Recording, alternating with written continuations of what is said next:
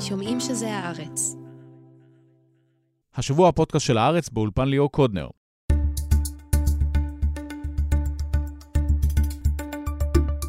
ישראל מנסה להגיע כעת לעסקה נוספת לשחרור חטופים. בחמאס דורשים להפסיק את המלחמה, ומי שמתווכת בעסקה הזו היא קטר. אותה מדינה קטנה שמימנה במשך שנים ארגוני טרור באישור מפורש של ישראל. עם רונן ברגמן וקסניה סבטלובה ננסה להבין את מערכת היחסים במשוואה הזו. נשאל מדוע אישר בנימין נתניהו באופן אישי את העברת מזוודות הכסף של קטר, איך ולמי חולק הכסף הזה, והאם כסף קטרי חדש לא ישמש כעת לשיקום רצועת עזה. בהמשך נשאל מה הקשר בין סרטונים של רבנים נגד הומואים, תיאוריות קונספירציה על הבגידה מבפנים והעמקת הקיטוב החברתי.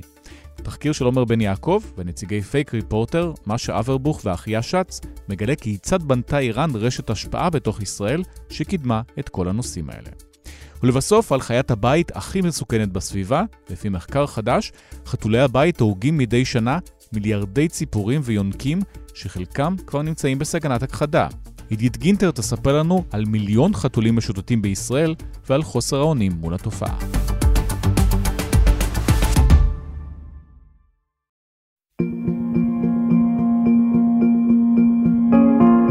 מה שאנחנו רואים כרגע אלה מזוודות הכסף שהעביר היום השליח הקטרי שנכנס לעזה במכונית דרך מעבר ארז. ראש הממשלה בנימין נתניהו מסרב לקחת אחריות על האירוע, הוא לא אחראי, הוא לא אשם, הוא הורה, הוא ניווט, הוא הנהיג, וכל האחרים לא מילאו את ההוראות. שני אקדחים מעשנים יש לאחריות של נתניהו למה שקרה ב-7 באוקטובר, האזהרות של ראשי מערכת הביטחון שההפיכה המשטרית מחלישה את ישראל, וגם העברת הכסף שאפשר נתניהו באופן אישי מקטר לידי חמאס. אותן מזוודות דולרים הגיעו בשנים האחרונות מדי חודש לתוך רצועת עזה בליווי ביטחוני ישראלי. העיתונאי רונן ברגמן פרסם בניו יורק טיימס תחקיר על המעורבות של קטר במימון שלטון חמאס, והכל באישור מפורש של נתניהו. עכשיו הוא איתנו כאן באולפן, שלום. שלום. ולצידו גם יושבת קסניה סבטלובה, עמיתת מחקר בכירה במכון המחקר אטלנטי קאנסל ועמותת רובס. שלום. שלום. אז רונן, בוא נתחיל עם אותן מזוודות הכסף. אתם מפרסמים שכבר הרבה מאוד שנים הן מגיעות לתוך רצועת עזה, וממש מסיעים, ישראל מסייעת להסיע את זה. כן, צריך להגיד, הנקודה היא איפשהו ב-2014. עוד קודם אומר לנו זוהר פלטי, שהיה בכיר במוסד, או שאגף המודיעין במוסד, אומר בעצם, נמאס לנו מעזה. אחרי ההתנתקות נמאס לנו, רצינו לשכוח מזה, ואני חושב שאחרי 2014, אחרי צוק איתן, זה מקבל איזו האצה בצורך לשקם את עזה. אז מאיפה יבוא הכסף? והיו, ידובר על זה בטח בוועדת החקירה, היו כל מיני יוזמות שבנימין נתניהו, קצת כמו היום, לא רצה לאמץ, כי זה לחזק את הרשות הפלסטינית. דברים באים, כסף תמורת uh, מיקום מחדש של הרשות הפלסטינית שם. והיחידה שהייתה מוכנה לעשות את זה כאילו בלי תנאים, למרות שכמובן אין מתנות חינם, הייתה קטר. וזה התחיל בהעברות לא רשמיות שישראל העלימה מהם עין, וזה החל מ-2018 בעצם עבר למזוודות. יש מטוס, הוא לוקח אחד שהוא סוכן ביטוח במקור, אבל קרוב לשלטונות, שממונה לשגריר קטר בעזה, אל-עמדי שמו, מוחמד אל-עמדי, והוא מביא מזוודות של כסף במטוסים פרטיים, או פודה כסף בבנקים ישראלים, ואז עם המזוודות האלה נוסע לעזה ומתחיל לחלק שם את הכסף למורים, עובדי ממשלה כאלה ואחרים, פקידים, צריך לומר, הרשות הפלסטינית הפסיקה לממן אותם. כלומר, זה לא רק שנוצר בור יש מאין, אלא בור אמיתי שהחמאס היה צריך לכסות. אבל זה עובד כמו במאפיה, הוא מגיע עם 15 מיליון דולר בשטרות של 100 דולר ומחלק 100 דולר לך, 100 דולר לקסניה, 100 דולר לי, לפי מה שישראל קצת מפקחת, אגב, על הרשימה, אבל גם בצורה מוגבלת. אז קודם כל, עשו כל מיני מנגנונים של בקרה, שמי שיקבל את הכסף גם צריך להוכיח את הזהות שלו, וצריך להוכיח שהוא מורה או פקיד אה, במשרד ממשלתי כזה או אחר. אבל נניח, קודם כל, מהר מאוד התברר שיש שם הרבה מאוד זליגה, ואנשים שהיו רשומים בעצם היו מתים, כל מיני דברים כאלה. אי אפשר לפקח. בסוף הכסף מגיע לעזה, עזה נשלטת על ידי חמאס, זה לא משנה איך הוא מגיע, בסוף חמאס שולט על האירוע, וחמאס יש לו הרבה מאוד טריקים לסובב את זה. אבל נגיד שזה לא... הרי מה קרה פה בסוף? בוא נגיד שכל הכסף מגיע למקום, למקום, לאותו מורה ולאותו פקיד ב, אה, במוסד לביטוח לאומי ב, ב, בעזה ובמשרד הבריאות. הרי החמאס לא צריך לשלם את ה-100 דולר לאותו מורה, אז את ה-100 דולר שהוא לא משלם לאותו מורה, הוא יכול להעביר, הכסף הוא fungible, זאת אומרת, אין לו ריח ואין בעיה להעביר אותו למטרות אחרות. והדבר הזה בעצם נמשך עד ה-6 באוקטובר. כשב-25 בספטמבר, זאת אומרת, בסוף ספטמבר מדינת ישראל, ממשלת ישראל מאשררת מחדש, אבל צריך לומר, זה כבר לא היה מזוודות של כסף, זה עובר איזה transition כשנפתלי בנט עולה לשלטון, הוא אומר, מספיק עם מזוודות הכסף, הוא אפילו מסנדל את עצמו, בעצם מסנדל את מערכת הביטחון, שמאוד לא רצתה לוותר על הדבר הזה, ואומר, מזוודות הכסף זה כמו כסף שוחד. ואז משנים את מזוודות הכסף לכסף שעובר דרך מנגנונים שונים של האו"ם, הסוכנות לרווחת הילד וכאלה, אבל בסוף זה אותו דבר. זה קצת, מישהו אמר לי, מישהו שעסק בנושאים האלה, זה קצת ישראבלוף. הישראבלוף בעצם, אנחנו יודעים שבסוף זה מגיע לאלף, ממשלת חמאס, כלומר, היא יכולה לשנע כספים למקומות אחרים, וגם את הכספים שמעבירים היא יודעת לסובב ולסובסב. ואולי הדבר הכי חמור, שבדיונים לאורך כל השנים, היה מי שאמר, קודם כל המוסד, החל מ-2000 ועליית ממשלת בנט, 2021, אומר, אנחנו מתנגדים, דדי ברנע, ראש המוסד, אומר, אנחנו מתנגדים, אבל זה בעצם לא העניין שלו, אז זה יותר אמ"ן, יותר שב"כ, יותר צה"ל, יותר המתפ"ש, והם מאוד מאוד רוצים שזה יימשך, כי בראייתם זה חלק מההכלה. הם לא עושים את זה מתוך כוונה רעה. נתניהו אומרים שהוא עשה את זה גם כדי להחליש את הרשות.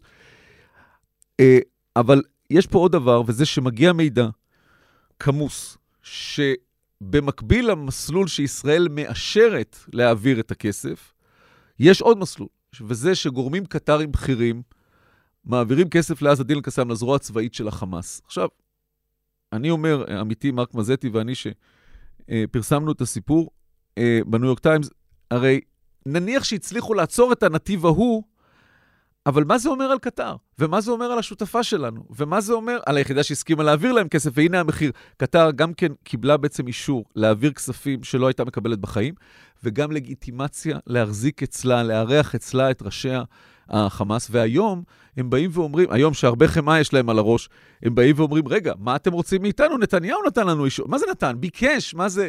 אה, לא רוצה להגיד התחנן, אבל בירך מאוד. לגבי כל... האחריות האישית של נתניהו, אתה מפרסם שראש המוסד שואל אותו בצורה ישירה להמשיך להעביר את הכסף, ונתניהו אומר כן. ממשלת ישראל, לא, השאלה הייתה מי הקטרי, מאותו אל-עמדי, בפגישה עם אה, דוד ברנע בשדה התעופה, ממש לפני שהוא יוצא בסוף ספטמבר. ברנע עצמו מתנגד, המוסד מתנגד, המוסד מתנגד לכל סוג של העברה, לא במזוודות ולא בחשבונות, כי בסוף זה מגיע לחמאס. אה, אבל הוא פקיד ציבור וממלא אחרי הוראות ממשלת אה, ישראל. וממשלת ישראל, ממשלת נתניהו, בעצם יורשת את זה מממשלת בנט שירשה את זה מממשלת נתניהו, אומרת, אנחנו לא מפסיקים, ההפך, אנחנו נברך ומאשררים את ההחלטה הזאת עוד ועוד ועוד ועוד, ואנחנו כמובן רואים את, התוצאה.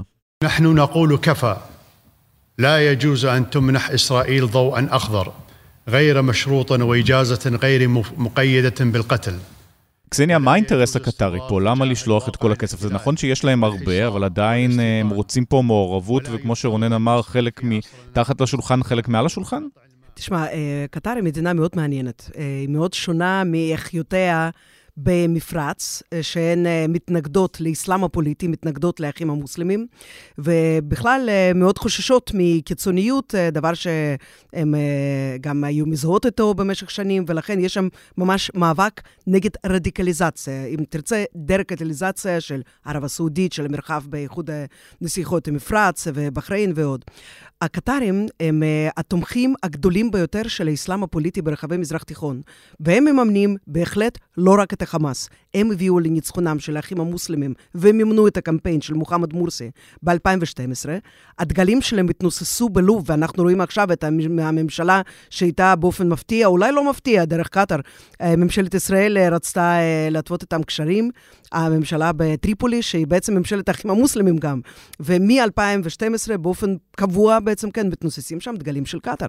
אנחנו מסתכלים על כל מקום אחר, ששם יש, נגד סוריה, כן, הפלגים השונים, שחלקם מזוהים עם אל-קאעידה ואחרים עם אה, דאעש.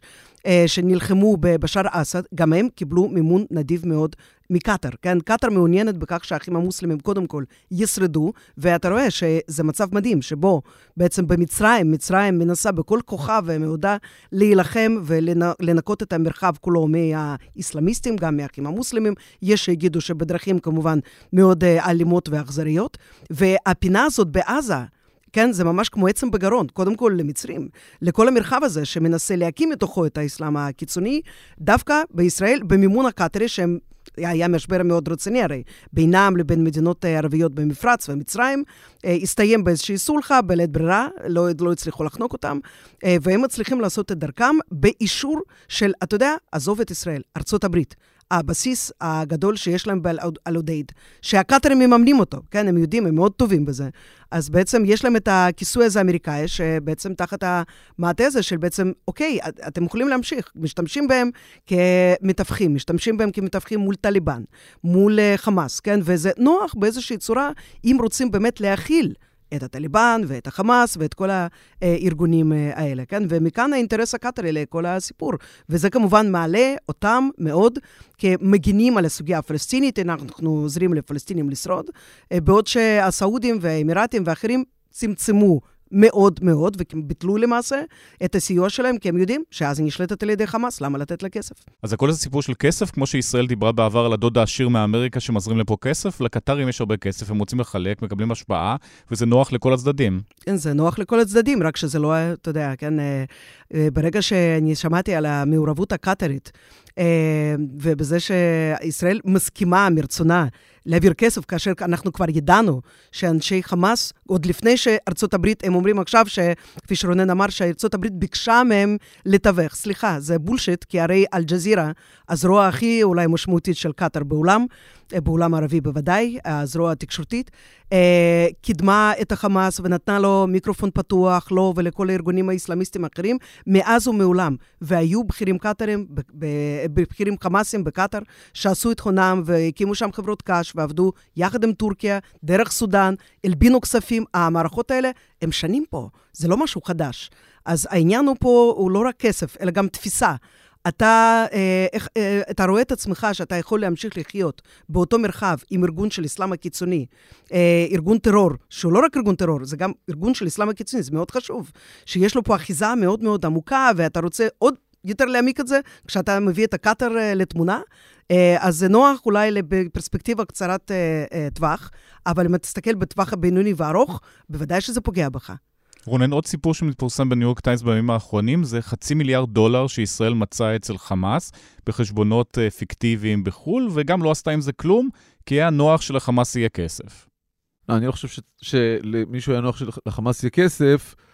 תראה, יש פה שני דברים. אחד, זה ההחלטה של נתניהו לקחת כסף קטרי ולא כסף ממדינות אחרות, כי לכסף הקטרי, שוב, בראייה של אז, היום בדיעבד זה אחרת, לכסף הקטרי לא היה מחיר, לכסף הסעודי למשל, או הכסף מהנסיכויות במפרץ, היה מחיר וזו התקדמות בנתיב הפלסטיני. לתת משהו לשטחים ולהפסיק עם ההתנחלויות, כן. להרגיע שם בוא, את המצב, המצב מדינה שאנחנו, פלסטינית. זה בעצם המצב שאנחנו נמצאים בו עכשיו, זה לא דיון בהיסטוריה, זה דיון באקטואליה. כי הרי מה אומרים עכשיו כל המדינות? סעודיה כבר הודיעה, אם אין התקדמות בנתיב הפלסטיני, אז זה לא תראה מאיתנו גרוש. כי הם מבינים את העניין הזה, והם מבינים שזאת הדרך היחידה גם ללחוץ על נתניהו. עכשיו, אתה חושב רגע על המצב כרגע. הנזק בעזה הוא נזק עצום. יש שם הרס עצום.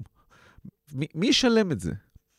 בסוף, אני אומר לך, יכול מאוד להיות אה, מצב שבו נחזור לקטאר שהם ישלמו את ההרס הזה, כי לא יהיה אף אחד אחר שיסכים בתנאים, לפחות בתנאים של נתניהו, שאומר, אין רשות הפלסטינית, היא לא חוזרת לשם וזה. וזה עשרות הש... מיליארדי דולרים הפעם. הפעם זה עוד הרבה יותר ממה שהיה ב-2014. עכשיו, וה, והדבר הנוסף, לגבי הכסף בטורקיה, זה, זה בעצם מתחיל עוד ב... אה, בסעודיה, זה כספים שניתנו כבר שם, ואז זה עבר לטורקיה, והם עשו איזשהו פורטפוליו של השקעות בחברות, ואז חברות שהם השתלטו עליהן. אני לא חושב שבישראל היה מישהו שאמר, אני רוצה שלחמאס יהיה כסף, אבל בתוך סדרי העדיפויות שנקבעו, וצריך לומר, על ידי הדרג המדיני, איראן בראש, ומקום שני, איראן, ומקום שלישי, איראן, אז, אה, אבל, אבל זה, לא רק, אה, אה, זה לא רק נתניהו, זה גם דרג צבאי וגם דרג מודיעיני שהסכימו. תכללו את הדבר הזה, ואז בתוך, כשאתה למשל בא לארה"ב, אתה בא לאופק, לסוכנות של משרד האוצר שאחראית על, ה, על החרמות האלה ועל הדזיגנציה של אנשים, אתה אומר, אני רוצה את זה, את זה, את זה ואת זה, חשוב לאיראן, חמאס יורד אוטומטית למקום שני או שלישי, וזה בטורקיה, אז אתה צריך גם להיכנס לריבים מטורקיה, וממילא חשבו שהדבר הזה מוכל, מורתע, שמה, ב, שמה בעזה, אז אפשר פחות לטפל. ודווקא בגלל זה אנחנו רואים שמעט מאוד אנשי חמאס היו ברשימת הסנקציות האמריקאיות. זה באופן כל כך מטורף שאתה מסתכל ממש בכמה היו בשישי באוקטובר, והם התחילו ממש משביעי אוקטובר להכניס אנשי חמאס שהיו ידועים לכולם. כי ישראל לא ביקשה? כי ישראל לא ביקשה, כי זה לא היה באמת בסדר העדיפויות. למה, למה לחנוק אותם אם אנחנו בעצם מאפשרים פה באישור, באישור אמריקאי וישראלי, להכניס להם כסף, אה, כן, שיש לו אימא ואבא. אז, אה, אז, אז לא הכניסו אותם, היו מעט מאוד אנשים, היו מעט מאוד חברות ששייכות לחמאס. עכשיו, אני פשוט עוקבת ממש אחד-אחד אה, כשמכניסים אותם, אז זה עדיין מעט. וזה יעשה את העבודה כמו שזה עושה עם הסנקציות, זה לטווח ארוך, זה שום דבר לטווח קצר, בינתיים יש להם כסף. אז עמיתי, בניו יורק טיימס, ג'ו בקר וג'סטין שק פרסמו תחקיר שבעצם הראה שרק לאחרונה, קצת לפני, וכמו שקצת אמרה, הרבה אחרי, אנשים הוכנסו לרשימת ה-OFAC, ה-designationים האמריקאיות. Mm-hmm. זה קצת מזכיר את מה שהיה אחרי 11 בספטמבר. ישראל סיפקה לארה"ב כמות מטורפת של מידע על כל הקרנות, ה-Welfare Foundation ועל ה-Holy Land Foundation של החמאס בארצות הברית. לא השתנה שום דבר במידע, אבל נפל 11 בספטמבר, פתאום כולם הפכו למוחרמים. אבל אני רוצה להגיד פה נקודה אחרת, שהיא בעיניי חשובה. זה שזה מוחרם ורשום, בסדר. אבל הן ממשיכות להיסחר בבורסה הטורקית. זאת אומרת, השאלה היא כרגע לא אם הן מופיעות או לא, זה תנאי הכרחי אבל לא מספק, אלא האם ארה"ב עכשיו, ישראל לא מסוגלת, האם ארה"ב עכשיו תפעיל לחץ על טורקיה, כי החברות שם. הכל גלוי, יש משרדים. שאותן חברות קש שמספקות את הכסף לחמאס? כן, סלח, כן, סלח אל-ערורי יושב שם. בשעה עשרה לשבע בבוקר נקשו על דלת דלתו של אה, אסמאעיל הנייה במלון המותרות באיסטנבול כדי לספר לו על הפעולה הזאת. הוא היה שם, זה לא סתם שהוא היה שם. חליל, אה, חליל חיה, הסגן כן. של סינואר, היה שם באיסטנבול בזמן הזה. הם חיים שם, כיף להם שם דרך אגב, כנראה הרבה יותר טוב מאשר, ב, מאשר בעזה. או ו... אפילו בקטאר, שבכל זאת כן, מדינה קטנה. כן, כמובן שבקטאר. ו... אני חושב שהקטארים כן. מבינים שהגיע הסוף לנוכחות המשרד. הם גם אמרו, אחד מעמיתיי, בן הברד, שמע מהם, הוא ראיין אותם, וגם שמע מהקטרים שמבינים שנגמר הסיפור הזה של אה, משרד החמאס בדוחה. הם מנסים להסיר מעצמם כמה שיותר אחריות. אה, על מה שקרה. יגידו להם בואו תצאו החוצה? כן, אני חושב שכרגע גם לארה"ב וגם לישראל זה נוח שהם שם. אמ, כי יותר, אה, יותר נוח שמנהלים משא ומתן דרכם מאשר... מאשר הם היו בלבנון. נגיד, נגיד לבנון כן, או איראן או משהו כזה. זה המדינה היחידה. החטופים שאתה מדבר כן, כן, המדינה היחידה שהם יכולים ללכת אליה, איראן זה רחוק מדי, זה שיעי מדי, לבנון זה המקום היחיד שהם אבל, באמת יכולים... אה, אבל אתה שומע גם קולות אחרים בתוך הממסד הישראלי. אנחנו נבוא איתם חשבון, עוד יבוא יום נקם ושילם, זה לא על החמאס, זה על קטר. כי ההתבטאויות של הקטרים, מי... ה-7 באוקטובר וצפונה, באופן גלוי, של האמיר, של ראש הממשלה, התבטאויות חריפות מאוד נגד ישראל, אלה שנאמרו בפומבי, ועוד יותר גרוע, אלה שלא נאמרו בפומבי, כולל uh, התבטאויות, uh, הייתי אומר, מה שנתפס לפחות במי שמכיר את התמליל עם uh, שמחה מסוימת על מה שקרה, בטח לא גינוי. שמחה על 7 באוקטובר והאשמה של ישראל ברצח עם של הפלסטינים. כן, וכל הדברים האלה, אה, לפחות בדיבורים, אומרים שישראל אה, אה, תפעל ולא תוותר ולא תשכח. כרגע יש משא ומתן, לכן גם ראשי החמאס בדוחה, עזבו את הנאומים של ראש הממשלה שאומר אנחנו בכל מקום בעולם הזה, הם מסתובבים שם חופשי, בלי אבטחה, אין להם, מרגישים מאוד מאוד בטוחים, לפחות כרגע מאוד בטוחים, לא מרגישים שאיזושהי חרב מתנפנפת להם על הראש. כל יום מן מן אל-חרבי על עזה. أصبح يؤكد أمرا واحدا وهو انهيار منظومة القيم الحاكمة للمجتمع الدولي אני חושבת שכל מי שצופה באלג'זירה בערבית, כן, אה, לא צריך אפילו כמה שבועות לצפות בהם, מספיק כמה ימים של מדגם, כן, יודע שזה כלי תעמולה ארסי. זדוני נגד ישראל, שמפיץ תעמולה, שמפיץ אה, שקרים, הרבה מאוד fake news. שישראל דיברה מאוד... לסגור אותם והחליטה לא בסדר. לסגור, אגב, בצורה מפורשת. תשמע, אני יודעת שעכשיו באמצע אה, משא ומתן, אף אחד לא יסגור שום דבר, ולא מפחדים לעצבן אותם, יש לנו שבויים שם, הכל מובן. השאלה היא מה אחרי, מה המדיניות, כי אתה יודע, אני, יש את ההשוואה הברורה לתקשורת הרוסית. שבאירופה חוסמים את התקשורת הרוסית כי היא מפיצה רעל, והיא לא תקשורת, זה כלי פרופוגנדה, כמו שאתה מרשה, ל, אתה יודע, לגבלס עכשיו לפתוח עיתון, ובסדר, זה עיתון, אז בסדר, אז מותר לו לכתוב שם מה שהוא רוצה. אז, אבל זאת שאלה שישראל תצטרך להתמודד איתה, כי אנחנו ברחנו מהסוגיות האלה הרבה מאוד זמן, דווקא, כן, כי היה ברור לכולם שכן, אל-ג'זירה מייצגת את קטאר, קטאר, אנחנו לא רוצים לריב איתם. השאלה אם באמת... זה לא רק אנחנו, זה ארצות הברית. זאת ארצות הברית, כי ארצות הברית בל נשכח, כן, קטאר יש לה חשיבות גיאופוליטית עצומה בגלל המלחמה באוקראינה. כן, אה, מה אפשר לעשות כבר לקטארים, שהם עכשיו משווקים את הגז שלהם לגרמניה, כדי שגרמניה לא תקפא באמצע החורף הקר בלי הגז הרוסי, אז יש אמצעי לחץ מאוד מאוד מוגבלים. למרות שנדמה שכביכול זו מדינה קטנטנה, מה כבר יש שם אוכלוסייה של 200 אלף איש? קטרים, כן? כל השאר הם זרים. אה, ועדיין, כן, החשיבות שלהם בגלל המלחמה באוקראינה, גם המלחמה שלהם ביחס לאיראן, הבסיס הגדול שלהם, ולא בכדי ארצות הברית העלתה אותם כברמה של השותף שלהם, השותף הכי בכיר שלהם, יותר בכיר מאשר מדינות ערביות אחרות. אז, אה, אז פה, פה הסיבוך, זה לא רק אנחנו, זה לא רק ההחלטה שלנו אם נסגור את אל-ג'זירה או לא נסגור את אל-ג'זירה, איך ארה"ב תתנהל מול קטאר ב- לאחר המלחמה הזאת. אם אנחנו מגיעים לעסקאות החטופים, אז קטאר הייתה המתווכת, בניגוד לפעמים קודמות שמצרים אה, לקחה תפקיד יותר משמעותי, וגם עכשיו הדיבור על עסקת החטופים הבאה, זה רק קטאר, היא יכולה לארגן את זה. לא, אז קודם כל יש למצרים תפקיד, היא פחות אולי אה, בוהקת בתוכו בגלל הפגישות שנערכות שם, וראש הסיעה וויליאם ברנס שמגיע, והוא בעצם ה, אולי הדיפלומט האמריקאי הכי מקובל בחצרות האלה של אה, סולטנים ומלכים ואמירים, אה, אבל המצרים מעורבים. אבל נדמה לי שכרגע אין עסקה. זאת אומרת, אנחנו מדברים על עסקה שאיננה. אנחנו... הכל תיאורטי. זה בעצם קרה פה היפוך. ישראל אמרה, הקט... החמאס, זאת אומרת, הקטרים בשם החמאס, הגישו, בלילה האחרון הגישו רשימה. ברשימה הזאת היו גופות והיו גברים. וזה לא עמד בתנאי ההסכם. תנאי ההסכם... כדי להאריך את הפסקת האש. כדי להאריך את הפסקת האש לעוד, כאילו, עוד קווטה, עוד מנה, עוד, עוד, עוד יום. זה לא עמד בתנאים. והיה ברור שמה שהקטרים, ש... זאת אומרת, הקטרים מייצגים את החמאס, מה שהחמאס מנסה לעשות זה בעצם לדלג קטגוריה, על, אה, לדלג על אותן נשים שישראל יודעת שנמצאות שם, נמצאות בידי החמאס, ויש חששות אה, כבדים מאוד למה החמאס לא מוכן לשחרר אותם, או לא מוכן להודות שהוא, שהוא מסוגל בכלל לשחרר אותם. אה, ואז ישראל סגרה את העסק. עכשיו זה התהפך בעצם. ישראל סוג של יוזמת לחזור לאותו מתווה, כשהחמאס אומנם נתן איזושהי הרשאה כללית לראש ממשלת קטאר להיפגש עם ראש המוסד ברנע ולדון, אבל זה רחוק מאוד מהסכם. אני חושב שיש פה דווקא אה, אינטרס ישראלי, אולי לראות את סוף המהלך ההתקפי בעזה יותר אה, ממותק נגיד, עם איזו עסקה, אפילו עסקה קטנה, כי עסקה גדולה לא תהיה עכשיו. ודווקא אינטרס הפוך של החמאס, החמאס, אה, סינואר בראייתו, לא הצליח להשיג מהפסקת האש את המטרה המרכזית, זאת אומרת, הפסקה מוחלטת של אה, פעולות הלחימה של צה"ל. אז הוא למד לקח דבר אחד שצה"ל כן יכול לחזור אחרי הפסקת אש. דבר שני, יש כאלה שאומרים שהצליח לחזק מאוד בזמן הפסקת האש את המחסנים שלו, מחסני הדלק והמזון.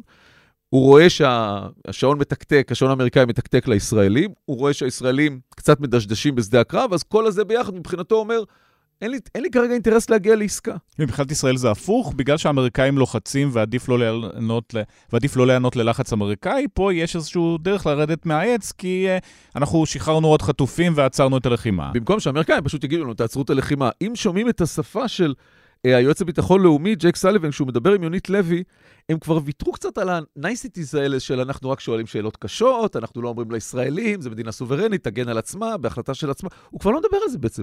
אם אתה שומע אותו, הוא מדבר מאוד יפה ומאוד מנומס ובאהדה, אבל הוא בעצם אומר, אנחנו אומרים לישראלים מה לעשות. בינואר אתם תעצרו. בינואר אתם תעצרו, והשאלה היא מתי בינואר, כי אתמול שמעתי את, את שר ההגנה אה, מדבר על סוף ינואר, לא פתאום נתנו עוד איזה שבועיים, כן. יכול, אבל יכול להיות שזה כולל בעצם את ההיערכות של צה"ל לאורך איזשהו סוג של רצועת ביטחון כזאת. אבל זה ברור שהשעון מתקתק, צה"ל בינתיים לא משיג את שני היעדים שלו, לא את זה ולא את זה. זאת אומרת, לא אה, מיטוט החמאס ולא אה, את שחרור החטופים, וזה לא, וזה, וגם לא מצליחים לקדם עסקה באמצעות הלחץ בשדה הקרב. מיטוט החמאס, כן, אני חושבת שפה זה באמת אה, משהו שכדאי לשים, לשים לב אה, לאיתנות של החמאס כמשטר. כי אמ, אני אמ, סיקרתי בזמנו את האביב הערבי, ואני זוכרת כיצד התמוטטו המשטרים הערביים. הם פשוט בבת אחת קרסו, כן? אף אחד לא מגיע לעבודה יותר. אה, השרים עורקים, הדמויות הבכירות בתוך המשטר אומרות, טוב, אנחנו טעינו, זה הטעות, אנחנו תמיד אמרנו שצריך להיות נגד מובארק וכל מיני דברים כאלה. ופה אתה רואה כיצד בעצם המסגרת הזאת, שהיא מסגרת גמישה, היא מסגרת שיכולה לתפקד בתוך המנהרות, יכולה לתפקד בתוך, מחוץ לארץ, כן? היא פחות ריגידית מאשר המסגרת המדינתית. הישות האי-מדינתית הזאת הרבה יותר מסוכנת לישראל. דווקא בגלל כן, שאפשר הר... להסתתר כן. במערה, ודווקא אפשר... ואפשר גם לא לקחת אחריות על, ה... אנשים שלך יכולים לגבוה ברעב, רואים את האנשים העזתים מצטופפים עם הקערות שלהם לאיזה דייסה, אה, ומי שבעצם לוקח עליהם פיקוד זה אונרווה, כן? זה לא, זה לא החמאס. אז, והחמאס כמשטר שומר על עצמו טוב-טוב, זה דבר מסוכן מאוד. אנחנו מתקרבים לסוף הלחימה, ולא הגשמנו את המטרה הזאת, כן? את לא, לא רואה שם שום אני, הישג ישראלי? אני רואה שם הישג ישראלי, אתה יודע, טיהרנו, ניקינו את צפון רצועה, הכל סבבה, אבל... אבל הם, הם עברו לדרום. בדיוק, וחלקם עברו במנהרות, אה, לדעתי, עוד לפני כן, למצרים, כן? וחלקם נמצאים כאמור בחו"ל. אז בעצם המשטר ההיברידי הזה, כן? שהוא חציו בחו"ל וחציו בעזה, והוא יכול להסתתר והוא יכול להרים את הראש וזה, כל עוד בעצם אנחנו לא באמת פגענו בסמלי השלטון, אנחנו לא שם, אנחנו לא שם. זה, זה, מאוד, זה דבר מאוד אה, שמטריד אותי, כי אנחנו באמת מתכנסים כבר לכדי איזושהי הפסקה של השלב האקטיבי בלחימה. ו... כל דבר, כל הדיבורים האלה על יום למחרת, מי יבוא לעזה ביום למחרת? אם משטר החמאס עדיין קיים שם, מי יבוא לשם באמת, כן? וימשיך את העניין הזה כאשר הוא יהיה הטארגט הבא, כן? בין אם זה אבו מאזן או אבו מאזן אחר, זה לא משנה, כן? אה, אם יבואו לשם כוחות של הרשות הפלסטינית, הם יהיו הטארגט של החמאס, בדיוק כמו שצה"ל בעצם, כן? אה, הוא כרגע היעד, אז אה, זה דבר מאוד מטריד. כשב-7 לאוקטובר בערב, שאלתי שניים מראשי קהילת המודיעין, למה הם עשו את זה? הרי אנחנו כל השנים, האסטרטגיה הביטחונית של ישראל אמרה, אנחנו מתמודדים עם ציר רדיקלי, ציר רשע, הם קוראים לזה ג'אבת אל-מוקאמה, ציר ההתנגדות. אנחנו מתנג... זה משטרים או ארגונים ג'יהאדיסטים, אבל הנחת המוצא הייתה, הם ישלחו את מי שהם יכולים להתאבד, אבל הם לא התאבדותיים בעצמם. כלומר, ברגע זה מאיים על הקיום של עצמם, איראן או חיזבאללה, אז הם נסוגים, אנחנו רואים את זה עכשיו קורה עם חיזבאללה ממש. ועובדה, טעינו. הכל, הכל, לפחות לגבי החמאס, טעינו, הם, הם ביצעו פיגוע התאבדות על עצמם. ואז השאלה, למה הם עשו את זה? וגם סינואר מוכן למות. וכן, ואז השאלה, למה הם עשו את זה? אבל לא כל כך מהר, כן? ו- עובדה כן, שמסתתר. למות אבל לאט. אבל, אבל למה הם עשו את זה? ואז ב, בסדרת הראיונות ש, שבן uh, הברד ומריה אבו חביב אמיתי עשו עם ראשי החמאס בדוחה, זו פעם ראשונה שהם מסבירים את זה. וחליל חי אומר, בעצם בשורה התחתונה אומר, אנחנו לא כאן כדי לדאוג לא לאספקת המים ולא לאספקת החשמל ולא לבריאות של תושבי עזה. אנחנו קסאם, אז הדין על קסאם. אנחנו ג'יהאד, אנחנו עשינו את זה כדי לחולל מצב לחימה פרמננטי במזרח התיכון. הוא אומר, אחרי שאנחנו עשינו את מה שעשינו, ועזה הייתה קורבן, מה לעשות, הכרחי, אבל מחושב מראש, ידענו שזה יקרה, אף אחד באזור לא ישן בשקט. צודק. צודק, לא רק זה, העלו מחדש את הנושא הפלסטיני, שזאת הייתה המטרה, על, על, על, על, הייתי אומר, בטופ האג'נדה העולמית. בינתיים, חוץ מלסבך במלחמה כוללת את חברות החברות, בינתיים, אני כמובן מקווה שזה יישאר ככה, חברות אחרות בציר ההתנגדות, החמאס, צריך לומר ביושר, השיג את כל יעדיו במערכה הזו. יש פה אה, גם קונטקסט מאוד אה, מזרח תיכוני, אה, מאוד אזורי. האחים המוסלמים בעצם נחלו כישלון חרוץ בהתמודדות שלהם עם המשטרים הערביים, בסבב הזה, כן, אחרי האביב הערבי. והם דוכאו, והם uh, נרצחו, והם הוגלו, ו- ובעצם אין, הם לא מתפקדים יותר, כן? והחמאס הוא בפרונט. חמאס הוא uh, כרגע בעצם, כן, זה החזית של הלחימה, של, האחים, של התפיסה הזאת של האסלאם הפוליטי, uh, והם כנראה גם דרך הספונסרים הקאטרים שלהם, הם היו חייבים לעשות משהו. וכיוון שהם באמת הפכו לקבלן ביצוע, סוג של קבלן ביצוע של ישראל בעזה, כן? כמו שאבו מאזן בגדה, אה, והם לא רצו את התפקיד הזה לעולם, כן? הם אה, רצו משהו אחר מבחינתם, הם היו צריכים לצאת, לפרוץ קדימה, גם בגלל המצוקה הכלכלית, ואנחנו ראינו את ההתנגדות בעצם, כן, נגד החמאס, ראינו את ההפגנות בעזה. זה היה רק עכשיו, ביולי. ביולי יצאו אנשים, סיכנו את עצמם, הועלמו על ידי החמאס, עונו על ידי החמאס, אבל יצאו לרחובות, בגלל המצוקה הכלכלית. אז עוד פעם, עכשיו המצב השתנה לגמרי, הם חושבים שהם יכולים לשרוד. בכל הרעיונות שלהם, מה שאני שומעת, וזה מה ששמעתי גם כשראיינתי אותם, כשראיינתי את יאסין, שייח' אחמד יאסין, זה היה חודש לפני שהוא, אה, כן, אה, חוסל על ידינו, והוא אמר, זה לא משנה בכלל, אנחנו, יש לנו אסטרטגיה לטווח ארוך. יש לנו זמן, אנחנו לא ממהרים לשום מקום. אז, אז, אז אני יכול להיהרג, או אחר יהפוך, יהפוך לשהיד. זה בכלל לא משנה, יש לנו איזשהו structure, יש לנו את ה vision לקדימה, ואנחנו פועלים לפיו, אוקיי? אז את המחשבה הזאת, כדאי לשבור אותה. רק על ידי רעיון שהוא טוב יותר. איזשהו מנגנון מדינתי, בין אם זה, אתה יודע, מדינה פלסטינית, כרגע קשה לדמיין את זה, כן? אבל איזשהו רעיון טוב יותר, כי הנה אנחנו רואים שדיברו איתנו כל הזמן על הסכנה במדינה הפלסטינית. תקשיבו, הארגונים, הישויות הלא מדינתיות האלה, הרבה יותר מסוכנות, תמיד, ואנחנו ידענו את זה תמיד.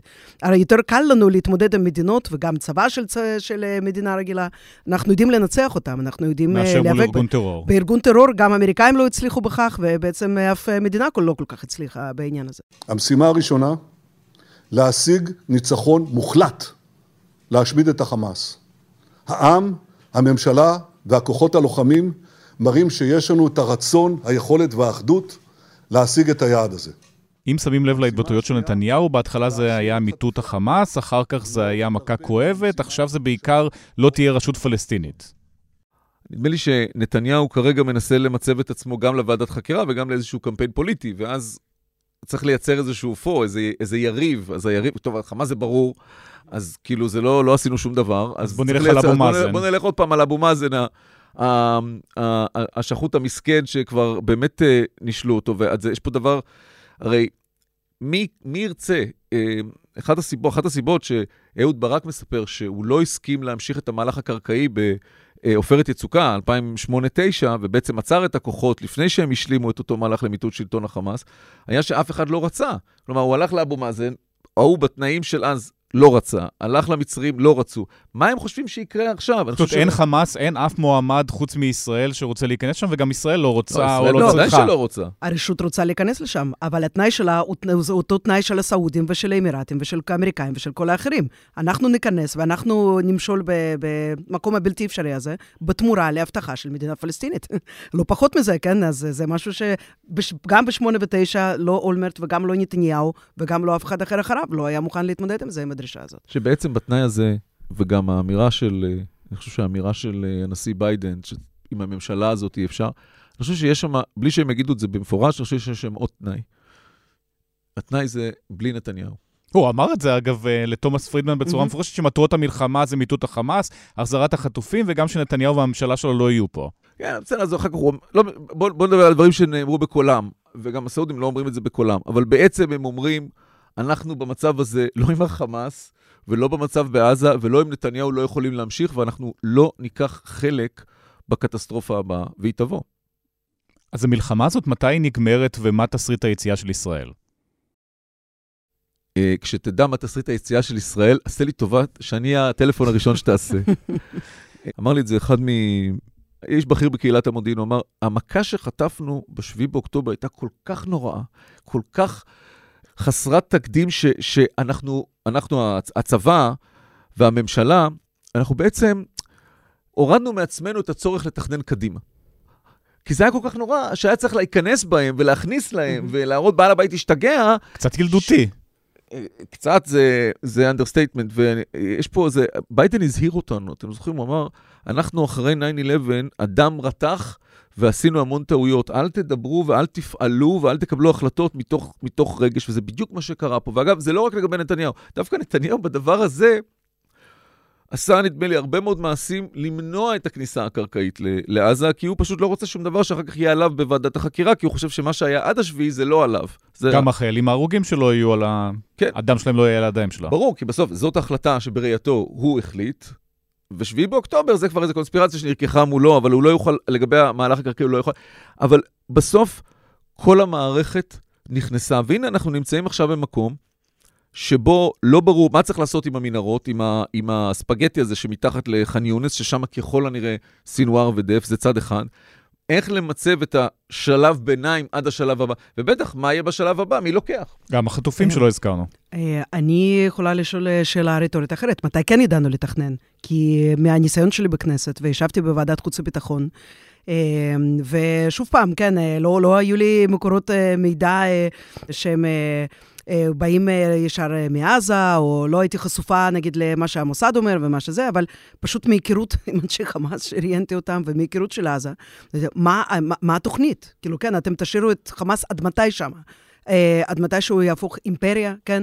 וכל פעם הטילים היו יותר חזקים, וכל פעם הטווח יותר גדול, וכל פעם אנחנו רואים את העוצמה שלהם, כן? שהם לאט לאט לאט הם בונים אותה, והם לא מתקפלים לשום מקום, והם לא אה, מוותרים על האידיאולוגיה שלהם, והם לא באמת משנים שום דבר בהתנהלות שלהם. אה, ואותי זה הדאיג, ואני ניסיתי לשאול את השאלה הזאת, ונאמתי על כך, ודיברתי על כך, אבל שוב פעם, חברת כנסת מאופוזיציה, אף אחד לא רצה לשמוע, וגם בתוך האופוזיציה, אף אחד לא רצה לעסוק בשאלות הקשות האלה של מה מה אנחנו רוצים לראות בכלל? אבל גם עכשיו, מה אנחנו רוצים לראות בעזה? מה צריך להיות שם? כדי שאנחנו נוכל לישון בשקט והילדים בנחל עוז יוכלו לישון בשקט, ואותו דבר גם לגבי הצפון. זה דחיינות, דחיינות אה, סופנית, כן? שאנחנו כל פעם דוחים, דוחים, דוחים, עד שהדבר הזה מתפוצץ עלינו, כן, מהקמ"ש, ואנחנו רואים את זה עכשיו אחרי ה-7 באוקטובר. אבל עדיין זה לא גרם לנו לחשוב, אבל איך אנחנו מתכננים את העתיד של ישראל עם השכנים הפלסטינים שלנו, שמה לעשות, אנחנו לא נוכל להיפרד מהם לגמרי ועד הסוף, בצורה כזאת שאנחנו לא משנה מה קורה שם, אל-קאעידה, דאעש, חמאס, אנחנו נוכל לישון. אז זאת הבעיה שאנחנו צריכים כחברה. זה לא רק, אתה יודע, זה, אני שומעת שנגיד הסעודים לא רוצים להרים טלפון לנתניהו, אבל זה לא משנה בכלל, אז זה יהיה מישהו אחר, נגיד, מהימין, נניח, שם כזה או אחר, לא רוצה עכשיו אה, לשחק במשחק הזה של מי זה יהיה. אבל גם הם יהיו כן, בעצם שבויים של אותן קונספציות שהובילו אותנו עד למקום הזה. בשום פנים ואופן לא נדבר על המדינה הפלסטינית, בשום פנים ואופן לא ניתן את זה להוא ואת זה לזו. ואנחנו ניתן לאויבים הכי גרועים שלנו להתבסס ולהתחזק ולגדול. Uh, כתבתי מאמר על זה ב-2018, כתבתי ישראל מורתעת. לא חמאס מורתע. אנחנו מורתעים כי אנחנו מפחדים מהכוח של עצמנו, וגם אין לנו חזון. אותו דבר לגבי עכשיו. כשאנחנו נכנסים לתוך 2024, זה יהיה אותו בוץ כמו שהיה לישראל בלבנון, יהיה בעזה, ו... בלי שהזכרנו את חיזבאללה שאולי ימשיך גם לראות, והחות'ים שפוגעים uh, בכל תעשיית הספנות הבינלאומית, זה סיפור ארוך.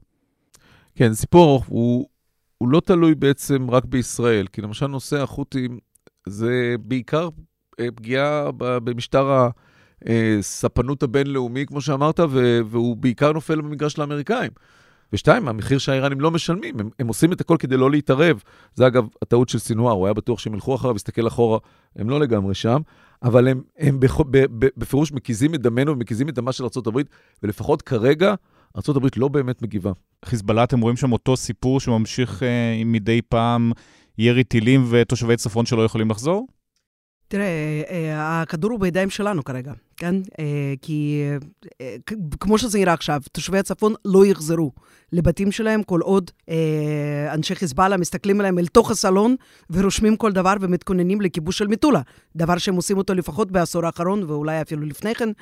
זה בעצם היה התסריט שלהם הרי, של השביעי לעשירי, זה תסריט של חיזבאללה. זה הדבר שהם שמו אותו על השולחן ב-2006 עוד, אחרי המלחמה, ואמרו, אנחנו רוצים את הדבר הזה, אנחנו רוצים לכבוש חלק מהגליל. הם מתכוננים לזה. אז אה, עוד פעם, אני חושבת שישראל עכשיו לא מעוניינת לפתוח חזית כרגע עם לבנון, ויכול להיות שגם לא בטווח הקרוב, אבל בסופו של דבר תצטרך, אה, אה, שוב פעם, לעצב את העתיד שלה ושל צפון הארץ, אה, יחד עם השותפות שלה, בשביל זה צריך קשר טוב עם ארצות הברית, דבר שהולך ונפגע לצערנו הרב, עם מדינות כמו צרפת, ששוב פעם, הם מנסים עכשיו לפעול בצורה דיפלומטית. אני לא יודעת, אני לא רואה שום יוזמה דיפלומטית שיכולה לדחוק את לבנון, והייתי בלבנון, יצא לי ככה לבקר שם פעמיים. המאחזים האלה של, שחיזבאללה בנה שם בדרום, תקשיבו, זה חמאס על ספידים פי 100. אה, מתחת כל בית, מחסן של נשק, אה, טילים, אה, מנהרות וכל דבר שיש. מה כאילו, כן, מה צריך לקרות כדי שהם יגידו, טוב, בסדר, עוזבים את כל זה, ואנחנו זזים מעבר לליטני, אוקיי? שגם זה לא לגמרי פותר את הבעיה. אז בסופו של דבר, תצטרך, אנחנו נצטרך כנראה, כאילו, כן, להיכנס לשם. אני לא יודעת אם זה יהיה ב-2024, כי אנחנו עדיין, כאמור, אנחנו מתעסקים פה עם עזה, ואנחנו נהיה שקועים בעזה עוד הרבה מאוד זמן. אני חושב שדווקא במקרה הזה, אם יש אולי משהו, איזה אור חיובי באופק, נדמה לי שיש סיכוי, בדרך כלל אני, האופטימיות שלי משבשת את היכולת שלי להעריך את העתיד, אני אגיד את זה, בכל זאת, יש סיכוי שדווקא בעניין של חיזבאללה תהיה אפשרות להגיע להסדר מדיני, שבו החיזבאללה מבין שאם לא יהיה הסדר, הוא הולך לעימות, ובסופו של דבר הוא החליט שהוא לא רוצה עימות. זה אחד. ושתיים, שישראל תוותר על, יש כל מיני מחלוקות גבול כאלה טיפשיות, שחיזבאללה בעצם גידל והפך לחשובות, אבל הן לא באמת חשובות, ושיאפשר נסיגה של החיזבאללה, לפחות במתקנים, אל, לא, סביבות הליטני נגיד, ואז יאפשר לתושבי הצפון איזושהי רווחה לחזור ולדעת שהם לא יכולים, שאין מצב שהם יקומו בבוקר ורדואן יהיו בתוך הבתים שלהם. טוב, לפחות בשורה אחת חיובית הייתה לנו אה, לסוף. קסניה סביטלובה ורונן ברגמן, תודה רבה. תודה. תודה. היי, כאן חן ליברמן. אני רוצה להזמין אתכם ואתכן להקשיב לפודקאסט שלי, חוץ לארץ, שמשודר כאן, בהארץ, בכל יום חמישי. בכל שבוע אנחנו צוללים לנושאים מעניינים מרחבי העולם, מנסים להבין דברים לעומק. איזה תהליכים עולמיים משפיעים על הלחימה בעזה, למשל, וגם מה בדיוק הקטע הזה של החות'ים. אנחנו גם מדברים על הפרויקטים השאפתניים של סין, על הכוחות האפלים ברוסיה שמאגפים את פוטין מימין, ואפילו על הסיבות לכך שאם נולדתם בשנות ה-80 וה-90, סביר להניח שאין לכם מספיק כסף. אז הצטרפו אליי בכל שבוע לצלילת עומק שעושה קצת סדר בעולם, באתר ובאפליקציית הארץ, ובכל מקום שבו אתם מאזינים לפודקאסטים.